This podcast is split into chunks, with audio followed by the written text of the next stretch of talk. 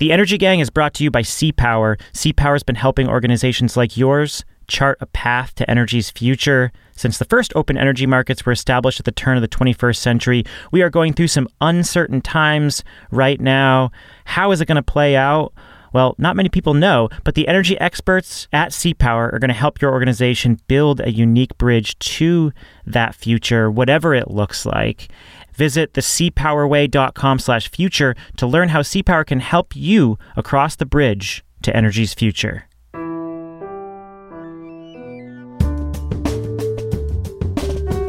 From Greentech Media, this is the Energy Gang, weekly debates and discussions about the fast changing world of energy. I'm Stephen Lacey, a contributing editor at GTM. Welcome to the show. Whew. This week, how coronavirus could accelerate or decelerate the energy transition.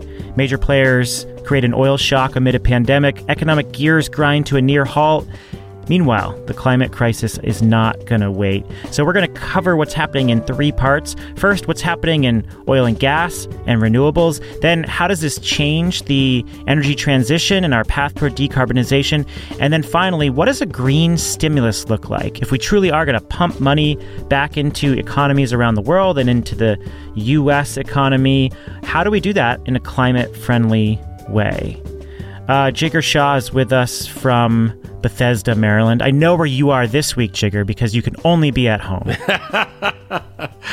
There's no other place I'd rather be. How are you holding up over there? We're all right. We've got some uh, stragglers from New York City that we we're boarding here in uh, in the Bethesda household, and uh, so we're um, we're one cohesive unit here, uh, trying to figure out how to homeschool our children. Jigar is the president of Generate Capital, of course. Catherine Hamilton is our other co host. She is in Arlington, Virginia, also at home. How are things going over there? It's going pretty well. So far, no one in our immediate family is sick, although some of our friends have it. So, not sure how that's all going to pan out. And I have teenagers who are starting official distance learning that their school has set up a pretty sophisticated system, one of whom has been wanting to get on the system for three days, and the other one would just as soon it not ever happen. Are, are you going to have to do the homeschooling? I mean, they have a program set up with their school where they're going to be busy for three to four hours a day, uh, directly connecting with all of their teachers. That's pretty amazing. Yeah, they have a they have a parochial school, so it's not the public school system. I'm not sure how other schools are set up, but our school has uh, some pretty creative ways of doing it. So, how are you all managing the education piece with the family piece with the work piece? Catherine, how are you balancing it? So, I've been able to really set aside time for all of my conference calls because so much of my time is spent on the phone and email anyway. And then in some of those breaks in between, I'll like get the kids out to play street hockey or walk to the park or something to get them outside and get some fresh air. Jigar, how are you balancing it all? Yeah, I think it's similar. I, you know, in general, I'd say that the biggest thing that is on my mind these days is how, like, the dynamics of the household work. You know, and it's just trying to be more intentional about making sure that my wife doesn't take on more of the responsibilities than I am, and like, and that we're all sort of pitching in. Um, so I think that part's the hardest part to to work through. Yeah, that's really interesting because my husband is like the stay home. He works from home. And so having me here is kind of crowding into his space. Um, but we're definitely figuring that out too. Well, the good news for this show is that we've been remote recording for so many years that we've got this all dialed in. So nothing changes for us. I do want to quickly ask you about the stuff that you both are working on because it's an indicator of how things are shifting on the ground. So, of course, uh, Jigar's organization, Generate Capital, is bringing together and financing all kinds of different clean energy projects. Catherine's firm is working on Capitol Hill to, you know, talk with lawmakers and lobby lawmakers to, uh, you know, embrace clean energy in its different forms. So, how is that changing? And how will it change for the foreseeable future? Because we really have no idea how long we're going to be stuck in our homes for. Uh, Catherine what's the state of play for politics right now? So right now the senate is in session. I, I am very curious how this is going to kind of play out because a lot of the senate is in the older population category and I'm kind of waiting for the other shoe to drop. A lot of staffers have tested positive, and I just worry that a lot of members of Congress and senators are going to get sick.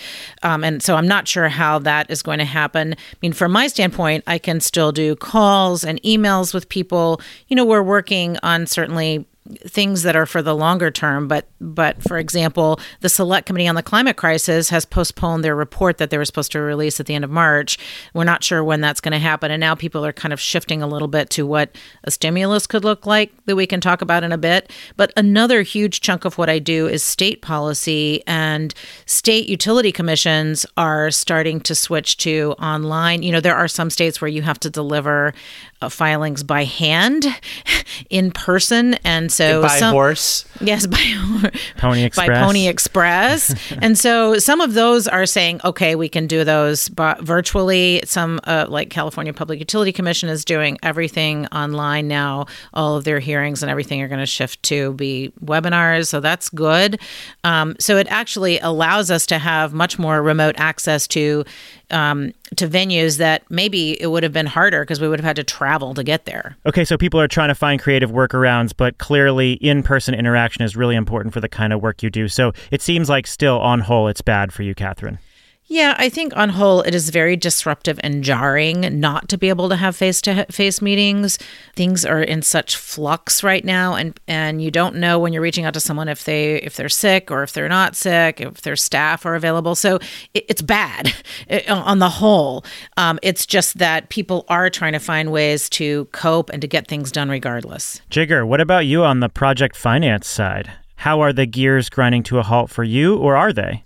Yeah, you know, it's uh it's one of those things where I agree completely with Catherine's point here, which is that this is bad and hard for everyone. I mean, in terms of you know, people working from home, people figuring out childcare. We've got a lot of uh, remote systems that we're testing. We've shut down our office. We've got a lot of people in the field, right? We run anaerobic digesters, and the bacteria die if you don't feed it food, and so you know, we've got people still working on our digesters um, and a skeleton crew to make sure that they continue to keep going.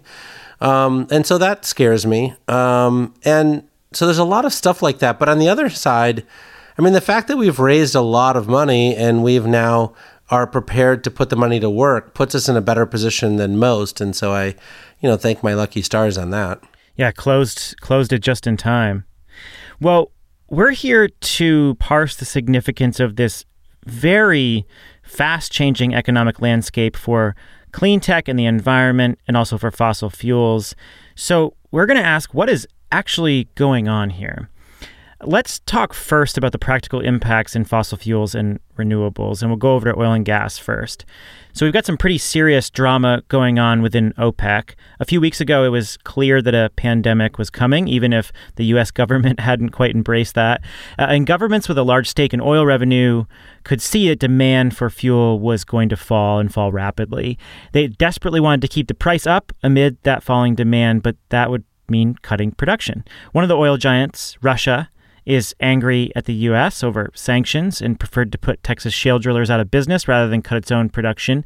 When it came time to negotiate with Saudi Arabia over production limits, Russia refused to cooperate and that is a high stakes game for Russia. It can't afford for prices to sink too low, but we're seeing oil prices at below $30 a barrel right now. Very risky. So, what happened here, and why are we seeing this game of chicken between Saudi Arabia and Russia, and what are the macroeconomic consequences? Jigar, what's going on here? So, for a long time, uh, you know, the oil markets have been run by cartels. The first cartel, people don't really realize, was the Texas Railroad Commission back sort of in the 60s and 70s. But, you know, then you had OPEC, and OPEC came together, the oil producing, exporting countries. And, um, and then you had uh, OPEC Plus, right, which includes Russia and a couple of other folks, Mexico. And um, this is basically proved to be very fragile, right? And so when they all got together in a meeting, everyone said, let's go around the table and cut some oil. Uh, 1.2 million barrels a day is what they got, you know, around the till. And they asked Russia for 300,000 barrels additional, and Russia just said, no, we're not going to do it. And so then Saudi Arabia said, well, if you're not going to play the same game we are, then I'm going to take my toys and go home. And Saudi Arabia immediately announced that they were going to sell their oil for an $8 a barrel discount to Brent to anyone who would buy it to gain market share. And then the Russians started doing the same thing, and the UAE is doing the same thing, and now it's a bloodbath. I mean, everyone is basically in their corners trying to uh, figure out, you know, how to, you know, like throw the the you know the game board that they were playing in the air higher. So, Catherine, you've been talking to a bunch of oil experts about what happened. What'd they say? Yeah, so this is really unprecedented for OPEC. So, OPEC is 11 countries, including Saudi Arabia, and then OPEC Plus includes Russia. So Russia has really been working against the full OPEC cadre of countries. And it's unprecedented because not only we have a flood of supply, but a price collapse, but there is also simultaneously a demand collapse because generally when prices are low, demand increases. So but right now, goods aren't shipping, commuters aren't traveling, air flights are not happening. So the demand side is not there. And it does not look like it is going to be resolved. The pricing issue will be resolved until at least the June meeting of OPEC. So we have mostly uh, a North American audience here, and I think a lot of American folks are wondering what happens to the oil and gas industry here. Uh, the U.S. has become the largest liquid fuels producer in the world because of the shale boom. We saw a price collapse in 2014, 2015, which put a lot of shale drillers out of business. Uh, and a lot of the private equity firms bought those companies back up and propped them back up. But still, we see a lot of vulnerable uh, shale drillers that are propped up by Wall Street, and their fate is uncertain. Jigar, what's going to happen to the oil and gas drillers here in the U.S.? Well, you know, I think we, as Catherine said, are really in, you know, unfamiliar territory here. You know, in terms of where the oil price shakes out, I think the oil price probably goes down from here even further, right? So it could be that oil actually touches $20 a barrel because we're going to continue to flood oil while demand gets shut in from the coronavirus. Separately, most of the shale drillers really need $30 oil just to, you know, pay some bills.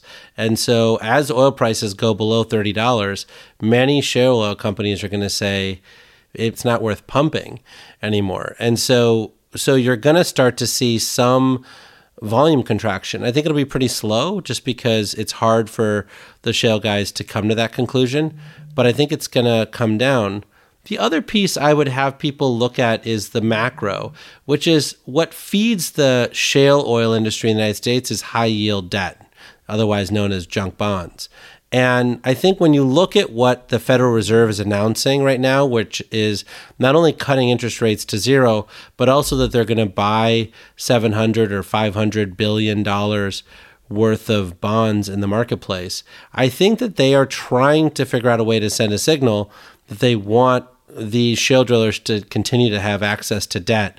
And this is where I think that the you know renewable energy industry hasn't spent a lot of its time is trying to figure out how to get the attention of the Federal Reserve and others where you know I think the oil industry is in pretty close contact with these kinds of institutions. So the three of us obviously follow this story very closely. If you want to hear a really good conversation with um, experts who are really deep in oil and gas specifically. There's a good podcast that we all listened to before this show from the Columbia Energy Exchange, and Jason Bordoff talked to uh, Helima Croft, Amy Myers Jaffe, and Bob McNally about what's going on in the international stage with oil price dynamics and these fights within OPEC. So I, I recommend that conversation. But we will certainly do our best to follow this piece of the story and the long term implications for decarbonization as well, which we will get to in the next part of the conversation. First, we pivot to renewables and clean tech broadly. In January, we started hearing pretty significant warnings from major manufacturers on the solar and wind side that they were going to face these constraints coming out of China. And certainly, uh, the the Chinese market is so fundamental for the supply chains of battery companies, wind manufacturers, solar panel makers, and uh, that all you know these these factories came to a grinding halt. Uh, many of them were just they just stopped production entirely or scaled way back, and that is starting to change finally. So we could see these supply constraints start to ease up, at least out of China. The question is what happens in, in Europe next. Uh, but Jigar, how did that story play out? How were supply chains impacted, and is that easing at all? Well, I think it's important to note that supply chains have been disrupted for the better part of two and a half years. So it's not like this is, um, you know, something that people hadn't prepared for. Well, what do you mean? We've had tariffs on solar panels. We've had threats of tariffs on all sorts of other equipment like electric buses and other things. And so I would say the largest players in the renewable energy sector have been studying their options, whether they can procure equipment from India, whether they can procure equipment from China, Malaysia, Singapore, Taiwan, etc. And so so I think that while there's been real disruption in the supply chain for the better part of you know three months. Um, I don't think that the renewable energy industry was caught flat footed. They had already hired experts to help advise them on how to deal with these kinds of supply chain issues. And many folks had actually ordered equipment for the construction start piece of the 30% tax credit coming down. So there's been not pandemonium or panic yet in the solar and wind industries, but I do think that they'll start getting affected if the ramp up doesn't happen quickly uh, sometime in June or July. And I think some of the dynamic is that some of the companies in Asia sent force majeure notices, which is like act of God. It's something we can't control on some of their supplies. And what that could do is delay projects, and delaying projects is really critical to wind, especially because their um, production tax credit expires in 2021, and it's really important for them to get these projects online. Um, and then also the the investment tax credit for solar is already phasing down, so there are some policy constraints on one end that any delays on the supply chain end will be impacted by. So, are these companies going to get relief from the IRS, Catherine, if they have these deadlines that they can't meet because they're under such pressure? Well, I think we would have to extend those tax credits. And I think that's definitely a conversation that everybody is having now is look, we can't get these projects, potentially can't get these projects built in time. Um, and our investment and PPAs were based on being able to get these tax, take advantage of these tax credits. And so, you know, hopefully they'll be able to extend those to allow companies and all their investors to be able to, and, and customers to get credit. So, Jigar, just one more question on the manufacturing side. It doesn't sound like there's the same level of uh, alarm as in like the automotive sector or in consumer electronics. Uh, you, there may be some elasticity. Yeah, I think the thing that we worry about it, when we think about sectors is whether people have to lay people off or whether folks are furloughed or like some of their hours get cut back. And I'd say that what we're experiencing right now are delays, right? For at least for the next six to 12 weeks, people are not constructing projects just, you know, out of an abundance of caution for the health of their workers. But once that ends, things will start coming back. I think supply chains will start getting filled up. We are concerned about getting permits, getting you know utility folks to inspect projects to get you know like uh, COD and mechanical completion milestones, and so I do think that there are. Um, real challenges that are going to be pushing projects into 2021. So I'm not taking that off the table. I'm just saying that we're not in a situation where our industry is shut down and we're laying off workers. Yeah, it, Jigar, my across the street neighbor, has been having solar installed on his roof all week. Nice. And uh, it seems like that's the kind of thing that can happen because they're like two or three guys. They're up there. They're apart from each other. Um, you know, they have all this gear on, and they're not intersecting with other parts of society right now. So, and of course, as you walk around the neighborhood, I see construction continuing, construction workers continuing because they're in smaller groups, and so I feel like some of the field work can continue. And you're exactly right that it's the like waiting in line to get your permit at the county courthouse would be problematic, but the actual work may continue. But let's be serious here. Uh, Governor Andrew Cuomo was just on the Daily podcast this morning, and he said public health officials are telling him that they're 45 days out from the peak of what's happening in New York. We've barely begun to scratch the surface of what's going to happen, and we're already seeing shelter in place orders in the Bay Area, in the Northeast. Uh, construction has been ordered to stop in Boston. All of a sudden, the cranes are not operating. The houses getting flipped in my neighborhood have stopped. Uh, we're starting to see a very serious next level halt to economic activity and to movement. And so then that starts to impact workers in the field. And it's not just going to be in coastal dense cities, it'll probably be in cities uh, in areas around the country. So, th- thinking through that scenario, which is very likely, how will that start to impact the way projects are developed? I mean, does it just put a complete halt on everything? Well, it look it all depends on how people take this, you know, COVID nineteen uh, pandemic seriously, right? Think about it. If you've got an entire 80% of the population that gets infected, which is what Imperial College is now saying is likely to occur in the United States, and 1% of those people die, that's 3 million people. Could you imagine 3 million Americans dying? I don't think constructing renewable energy projects are going to be top of mind for most governors or officials or anybody else if that many people are in hospitals, right? And that's why everyone's got to stay at home and flatten the curve and all that stuff. But I think that that once we figure out how bad this really is and where the hospitals are and how short we are on ventilators and all that stuff, then I think the renewable energy industry can play a very important role in terms of ramping this economy back up because we're ready to go and we have billions of dollars of shovel ready projects.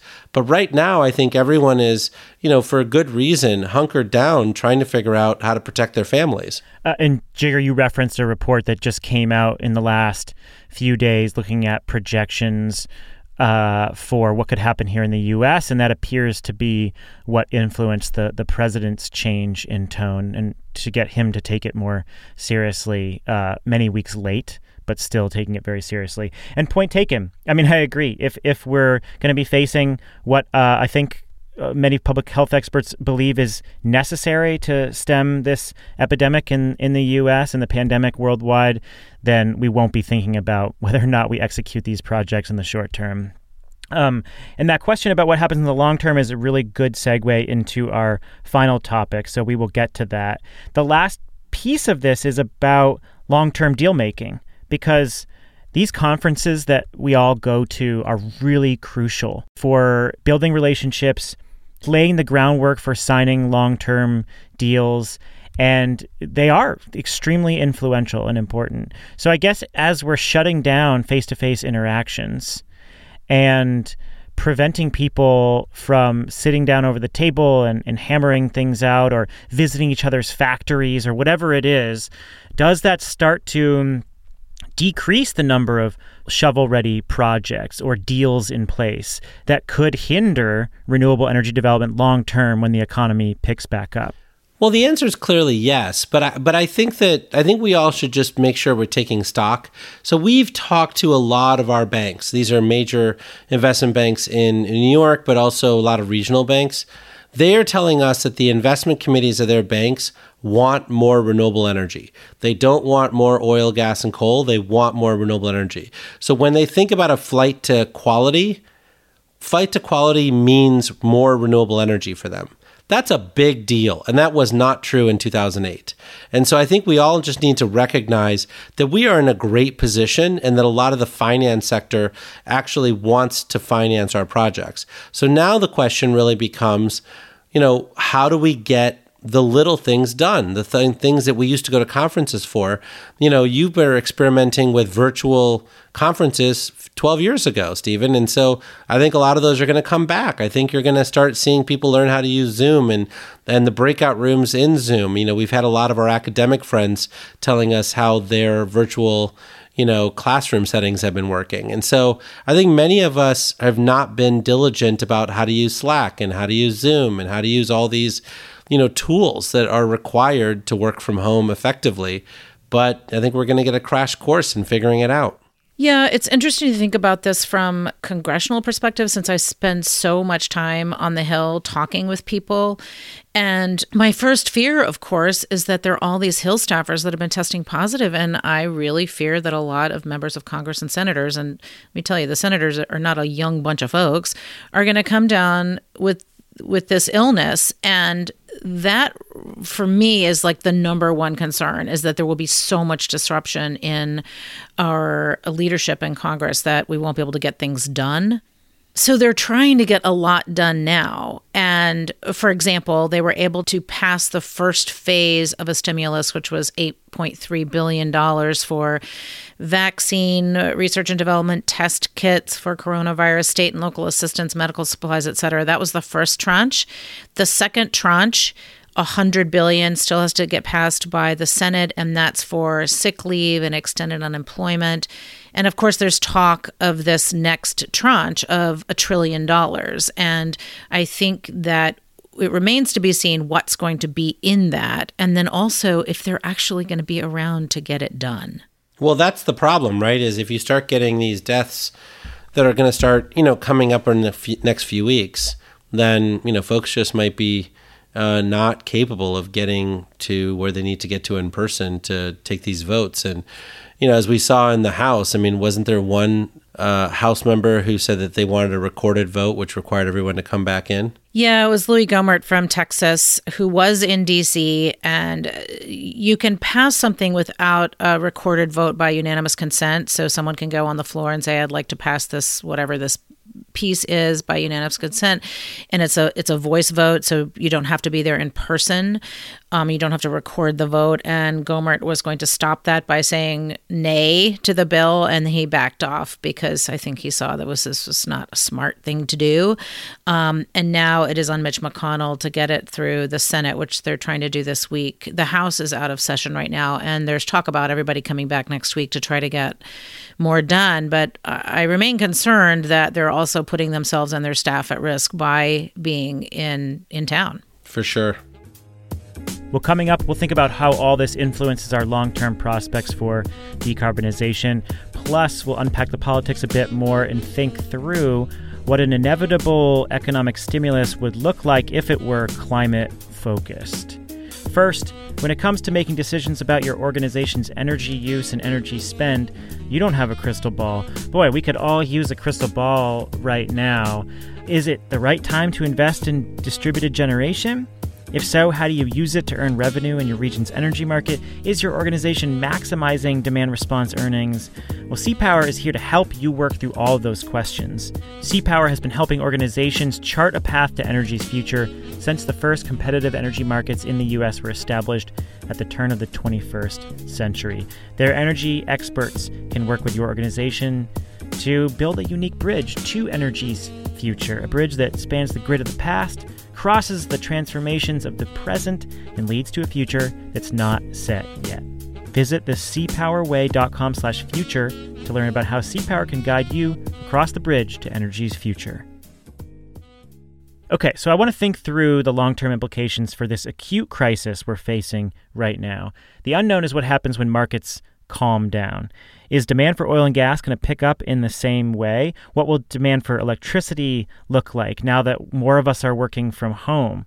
Are there new factors like investor pressure, cheap renewables, and a more flexible work environment that put pressure on oil and gas producers? What are the prospects for dirty energy going to be then?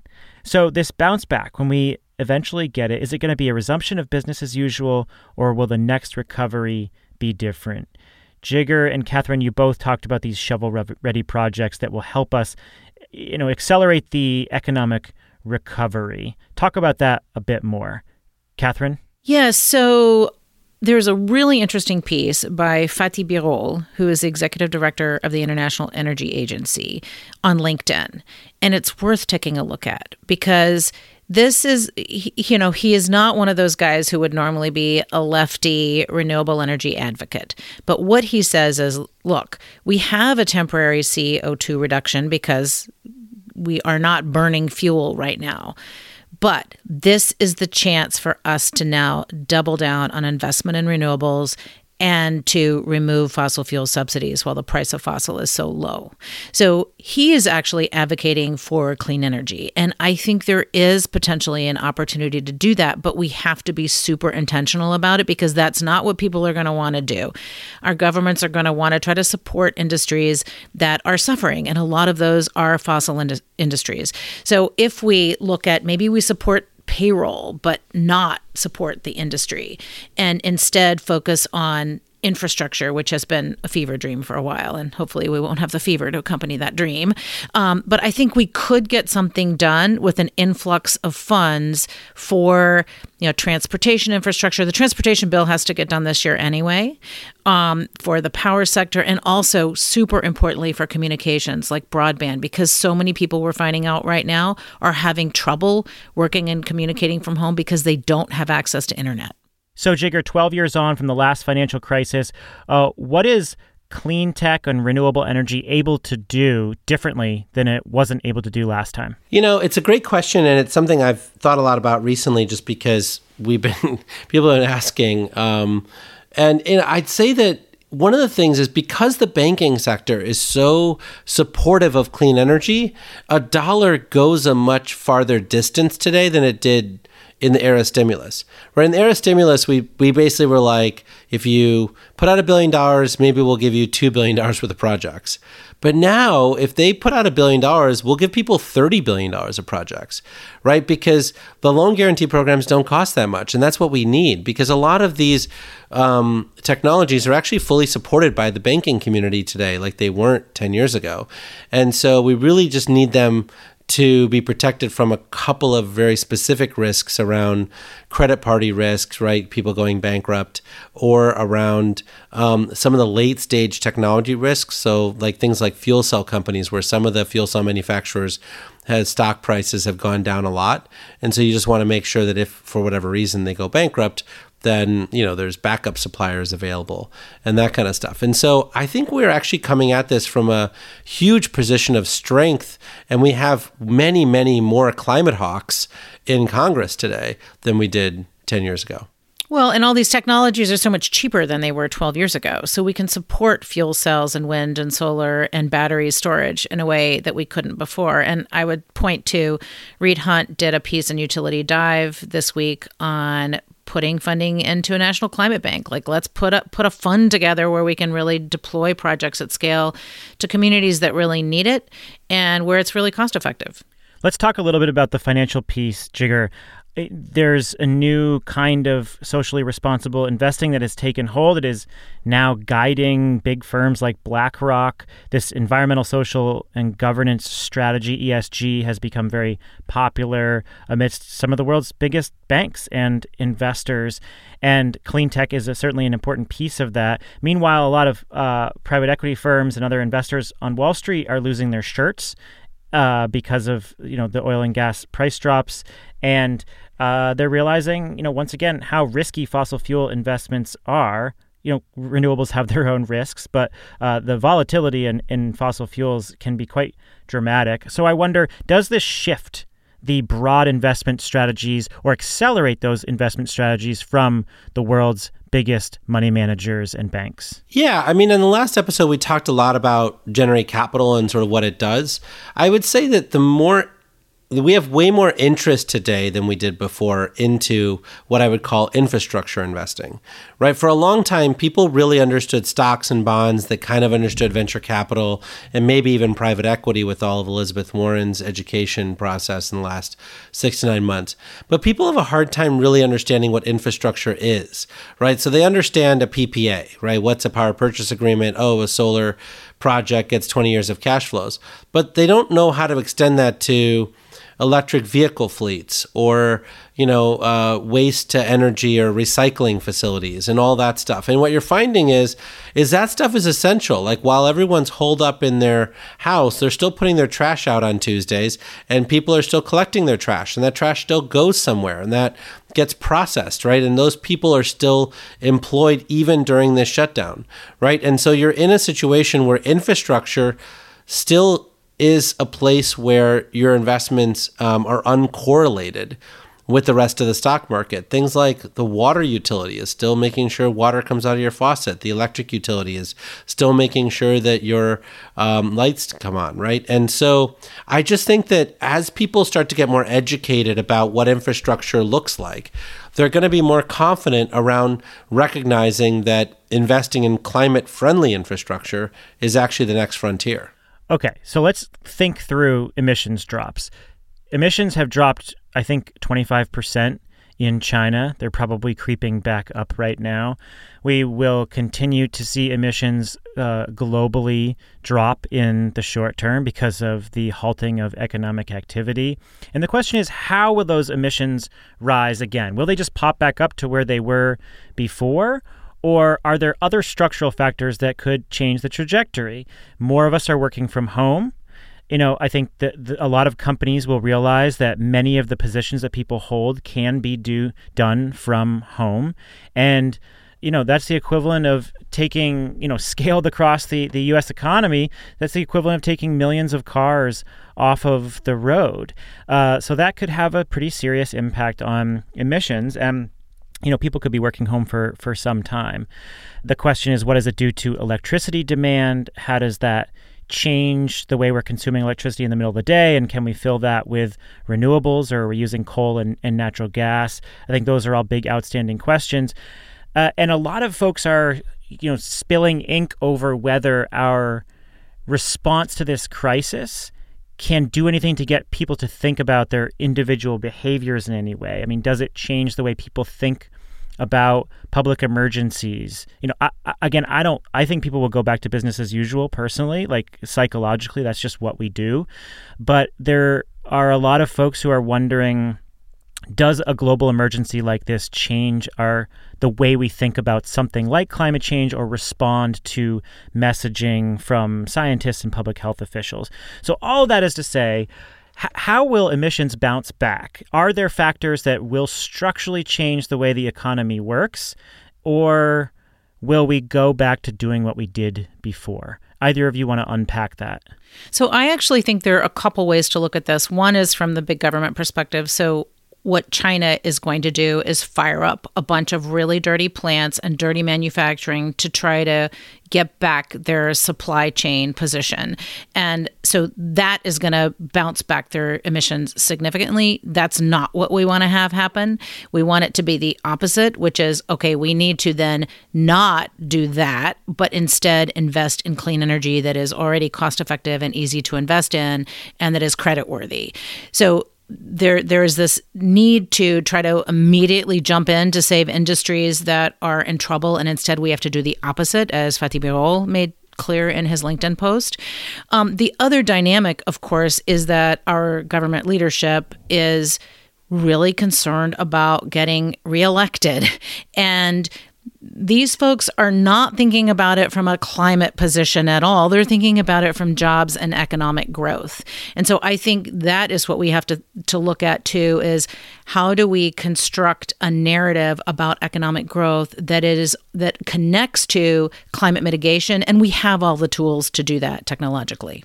Yeah, I, I definitely think that this is a moment where people have been coming together and they have been respecting their government, you know, uh, sort of role more than they have in the past. I don't think this is about climate, although we can, you know, we all like understand that the climate is changing. It's really more about the role of government. And I think through this pandemic, there's definitely a lot of legislation that should be passed, right? I mean, this is the perfect time to pass a gas tax because we need more money to fund transportation initiatives, whether it's moving to mass transit or just repairing our roads. And we need more social services more than ever, right? I mean, all those people who we've traditionally said don't have $400 in their checking account are suffering right now. And, you know, the social safety nets were not in place to help them when restaurants and bars closed and lots of other things occurred, right? And so to me, like putting in climate friendly infrastructure is just about creating a new compact with all of the people that live in this country, right? That is what the Green New Deal is really about, right? For instance, remember when the polar vortex came through the Midwest and people's houses were so poorly insulated that they couldn't keep their temperature above 55 degrees. We should pass another 10x of the weatherization program and get all those houses weatherized. These are there's a lot of things that we could do to reduce carbon emissions permanently that look and smell a lot like being responsive to what the population wants right now. Exactly, and create jobs and continue to move clean tech forward. Okay, y'all have pushed us seamlessly into the third topic, which is about a green stimulus. Uh, could it actually happen? What could be in there? Um, you know, economies around the world are in trouble. We have just pressed the pause button on economic activity because that's the only way to deal with the pandemic, to prevent even greater economic catastrophes. And the question is does it give us this opportunity to revisit growth in a new climate focused way? And the jury is certainly still out. Catherine, you mentioned Fatih Birol's piece preaching that presidents and cabinet secretaries should use the situation to step up ambition to tackle climate climate change, you know, the IEA is influential and that stuff starts to trickle its way through policymaking. So I want to think through the politics, the reality of the politics when we consider what the U.S. might do, and then maybe fantasize about what should be in a green stimulus. So if we think back to um, the uh, stimulus package after the 2008 financial crisis, Catherine. We got important tax credits, we got a loan guarantee program, we got some really important things kind of stuffed into this bigger package.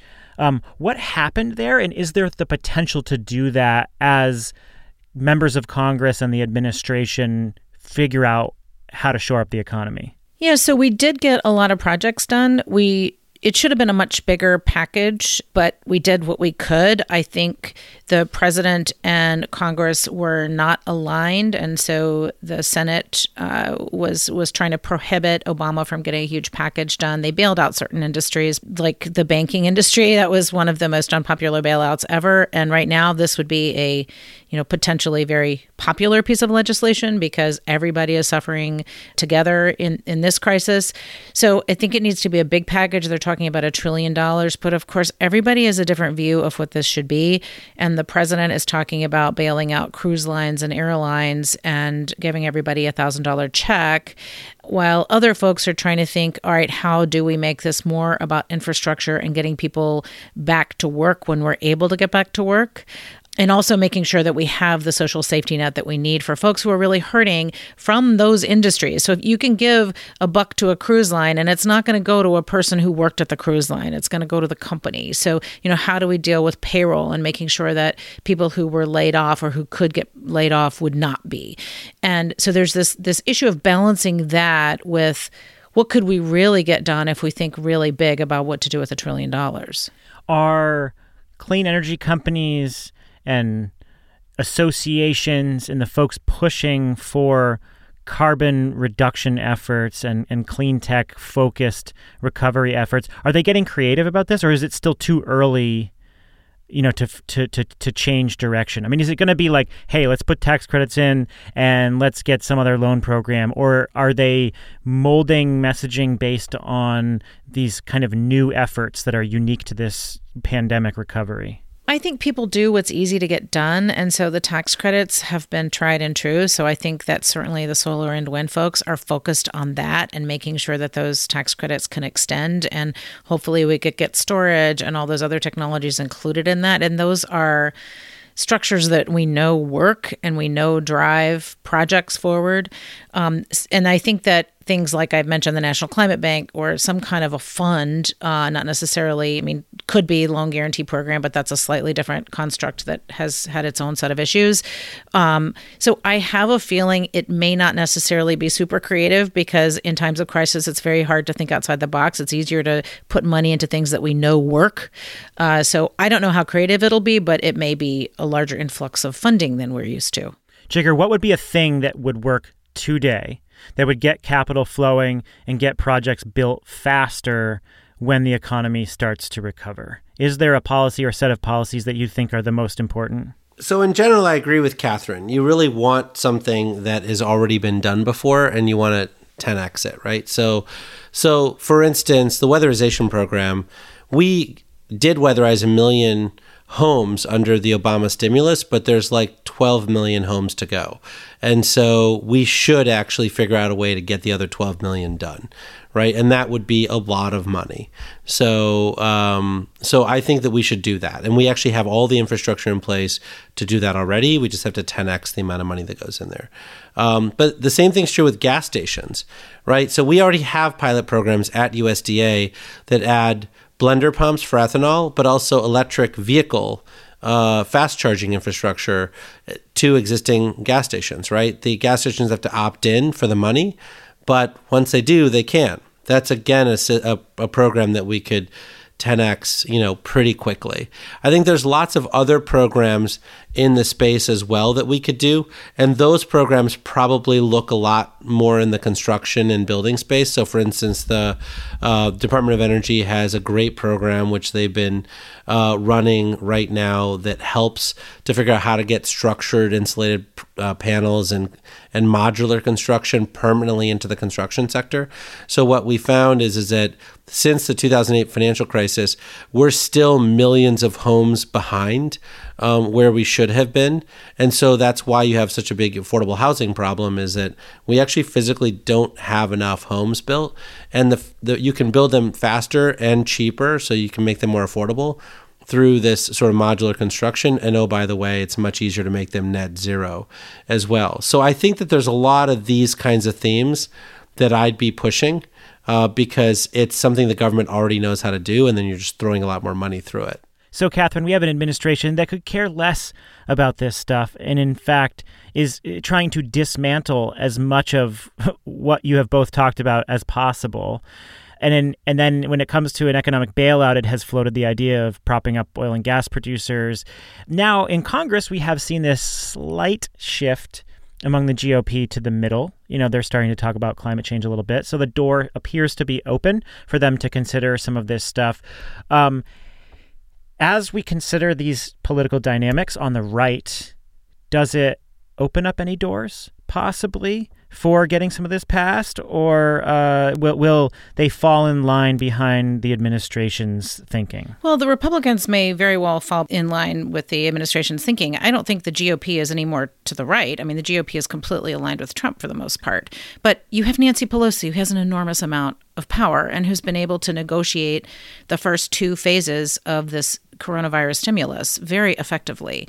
So I think what we're going to look to is the House because the House is going to be able to put something and hold tight to hopefully a negotiation in a phase three stimulus. And if Pelosi and Schumer can be aligned on what that will look like, then you know they're going to be able to get a lot in a bill and prevent some bad stuff from getting in in the Senate. So I think that's what we need to look to, not to somehow the GOP becoming woke on climate, because I don't think that's what's happening at all. I think they're worried about their jobs. I think they're worried about losing votes. I think they're seeing that they're they're hundreds of thousands of jobs that are going to be lost because of this economic crisis that you know is caused by something out of everybody's control so i think that's what they're looking to and the more that we can convince them that what we want to get in it isn't about climate but is about economic growth the better off we'll be We've floated around a bunch of ideas already, so some of the ideas may make it into the answer for this question.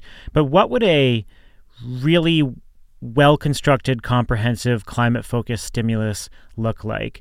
I have been following progressive Twitter, and you know those folks are all talking about integrating the principles of the Green New Deal into an economic stimulus. Um, not a lot of uh, detail construction yet, but still, I think there's this like belief that uh, this is a unique opportunity to continue to push Green New Deal messaging. And uh, I mean, it, it may be a good opportunity for messaging for sure. Uh, the question is if practically we could get some of that stuff done, what should be in that package beyond the the simple stuff. Who wants to take a whack at that first? Well, again, I mean, I I focus a lot more on what the government already does, right? So, for instance, the USDA has already got a number of programs to help farmers. Farmers are actually on the front lines of this. If they change their practices to increase soil carbon, you're talking about gigatons of carbon that can be sequestered in soils, and oh, by the way, make the soils more productive with less fertilizer, right? And so that would dramatically reduce emissions. I separately think that, you know, figuring out what to do on CCS, you know, carbon sequestration and storage and figuring out you know how to support those things are critical because at this point i don't think we're going to mitigate our way to zero carbon. So part of the way that we get to our goals is we have to start taking carbon dioxide actively out of the air. And guess who really needs help you know and who's be perfect for that? The oil and gas industry. So to catherine's point support their salaries by saying we'll support your salaries if you shift your entire business to figuring out how to get carbon dioxide out of the air. Yeah, I, I agree with Jigar. I think we need to ramp up programs that work, that are already in existence, like weatherization, maybe uh, 1603 grant, which is in lieu of having the tax credits, having a grant program, put a refund, refund. Yeah, have a bunch of money in that, set up a climate bank, set up an investment fund that is easily accessible and doesn't have as many restrictions as loan program office does. Um, I mean, there's just so much we can do with the tools we already have. Okay, so before we all go back to our Zoom calls and our sweatpants and homeschooling our children, or in my case, putting them down for a nap, or trying to at least, uh, let's talk about free electrons here. Catherine, what is yours this week? I love every year when the League of Conservation Voters, LCV, comes out with their scorecard. And what they do is they score members of Congress and the Senate on their climate and environmental votes. And it's pretty interesting this year to look at how people are doing given a number of things. One is that there aren't a lot of environmental votes to score, especially in the Senate. Um, and so what they were using was a lot of judicial nominations and how folks voted on those to score different uh, senators.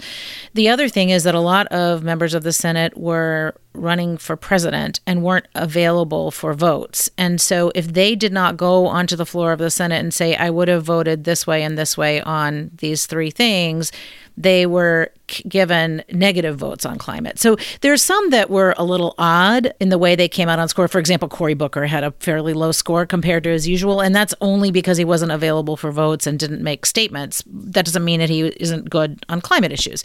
But it was really interesting to see who is scoring the highest, who has scores of 100, who who are the lowest scores, and it's it's worth digging into to go to the scorecard.lcv.org. Jigar, what's yours? So there were two really big announcements this week that no one covered really because of the coronavirus. But uh, one was that Oklo submitted the first combined license application for an advanced fission plant uh, for their Aurora powerhouse, and it's also the first nuclear. You know, power license uh, that's been submitted in over 10 years, and it's the first one that's been privately funded. So, you know, kudos to Oklo for getting that uh, accomplished. It's uh, pretty big milestone. And then the other one was, and I don't know how to pronounce this company's name, but uh, Ossiaco, O S S I A C O, uh, has been flying under the radar screen, but they came out with this incredibly cool inverter that integrates residential energy management, solar, and EV charging all in one unit. That's only five thousand bucks. So I can imagine that they're going to be uh, doing pretty well here going forward. So I've got two quick ones. One is that I've been following on social media some of the short term reductions in pollution as a result in the stalling of uh, economic activity. The most recent one I saw was in Venice, where you know there's massive drop in nitrogen uh, dioxide pollution, and the water in the, the Venice canals is super clear, and it hasn't been that clear in decades and decades.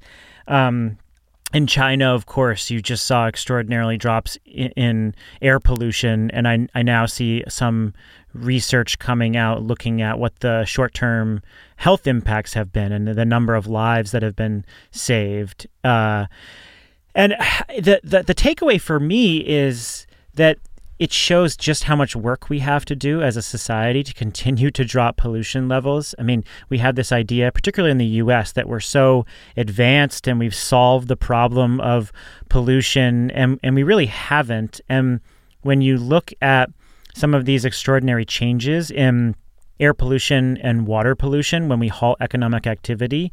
It's not to say that we should halt that economic activity, it's just to say that there are still plenty of options, technological and economic options that we can use to continue to drop those levels of pollution. I totally agree. Uh, we actually have real healthcare costs that are not sort of just carbon prices, but real healthcare costs from burning fossil fuels, and they should be counted. The second is uh, I just saw this uh, tweet storm from Astrid Atkinson, who's the uh, a former Googler and uh, the CEO and co-founder of Camus Energy, and she talked about how as a startup they are trying to navigate this world of Zoom calls and all working isolated, and it got me thinking. You know, uh, I have no idea if this will work out or not, but I would love to hear from other people running businesses of all stripes, startups and large companies, maybe even I know that there's a lot of people who are interested in energy who don't even work in the energy industry who listen to this show. Maybe you are running a company or trying to scale something or running an executive team and you're finding it really difficult to do so. I want to know about your strategies for coping. How do you how do you deal with a drop in business? How do you manage your employees? How do you grow your company? How do you prepare for the future? So, if you want to send some ideas, send them via email to postscriptaudio at gmail.com